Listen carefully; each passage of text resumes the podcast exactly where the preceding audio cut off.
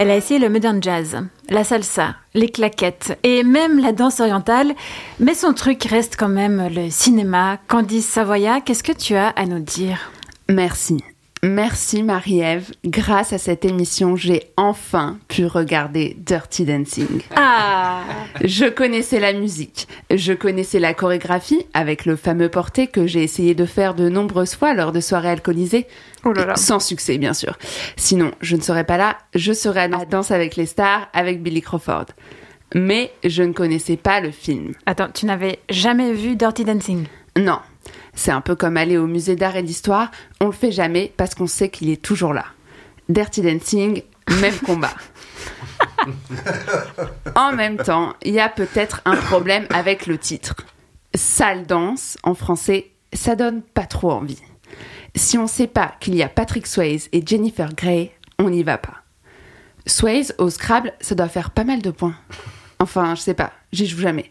Mais à un moment dans le film, il y a une scène avec un Scrabble. Attends, euh, Candice, c'est une émission sur la danse, pas sur les jeux de plateau? Pardon. Revenons au titre. En québécois, c'est danse lascive. Là, ça donne envie. Ah Bon, après, avec le doublage québécois, ça fait débander. Dans tous les cas, on comprend que le sujet, c'est la danse, mais pas que. Été 1963. Kennedy n'a pas encore été assassiné, les Beatles ne sont pas très connus, et il pleut en été. Quelque part dans l'État de New York, la famille Haussmann part en vacances dans un club med familial de l'arrière-pays. Ambiance cottage et bungalow, pelouse verte bien tondue, belvédère sur le lac et service à table. Au programme, lancer de fer à cheval, cricket, golf, essayage de perruques et beaucoup de cours de danse. Merengue, valse, foxtrot, tango, pachanga, il y en a pour tous les goûts. Enfin, sauf pour les jeunes qui ont envie de vivre avec leur temps. Comme Baby, qui en réalité s'appelle Frances, en hommage à la première femme du cabinet présidentiel. Baby a 17 ans et rêve de changer le monde. C'est la cadette Haussmann. Sa sœur Lisa est frustrée car elle n'a amené que 10 paires de chaussures. Son père est un médecin renommé et sa mère n'a que 5 lignes de texte dans tout le film. Justement, parlez-nous un peu euh, du film.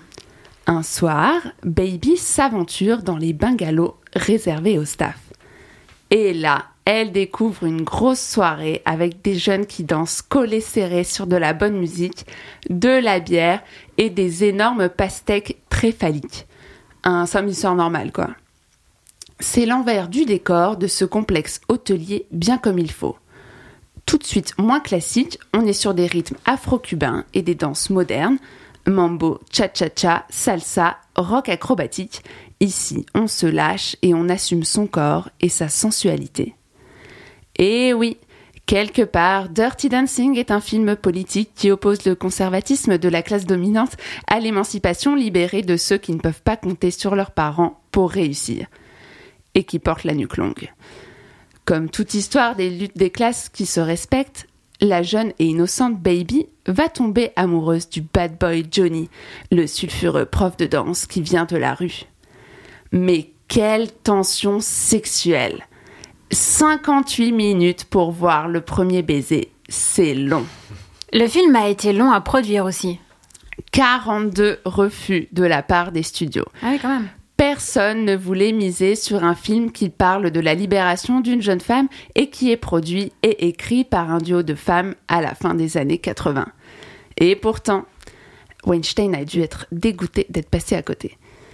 Eleanor Bergstein, la scénariste, a dû se battre pour garder la partie sur l'avortement, qui fait partie intégrante du film, puisqu'élément déclencheur du pourquoi du comment Baby se retrouve à danser avec Johnny. En 87, à la sortie du film, l'avortement est légal, contrairement à l'époque du film, et pourtant toujours aussi tabou. On ne laisse pas bébé dans un coin, nous dit Johnny à la fin du film. Les rôles sont inversés, c'est elle qui le pousse à s'affirmer et à devenir qui il est, c'est elle qui arrange les problèmes, et c'est elle qui laisse glisser sa main sur ses fesses. En plus d'être un film sur le dépassement de soi et l'émancipation par la danse, c'est un film sur la fin. La fin d'un monde dépassé, la fin de l'été et des vacances, la fin de l'insouciance des années 50 et des glorieuses d'après-guerre, le licenciement et la précarité des saisonniers, l'avortement. Par contre, ce n'était pas encore la fin de l'abondance. Malheureusement, le lac où a été tournée la scène du porté est aujourd'hui à sec.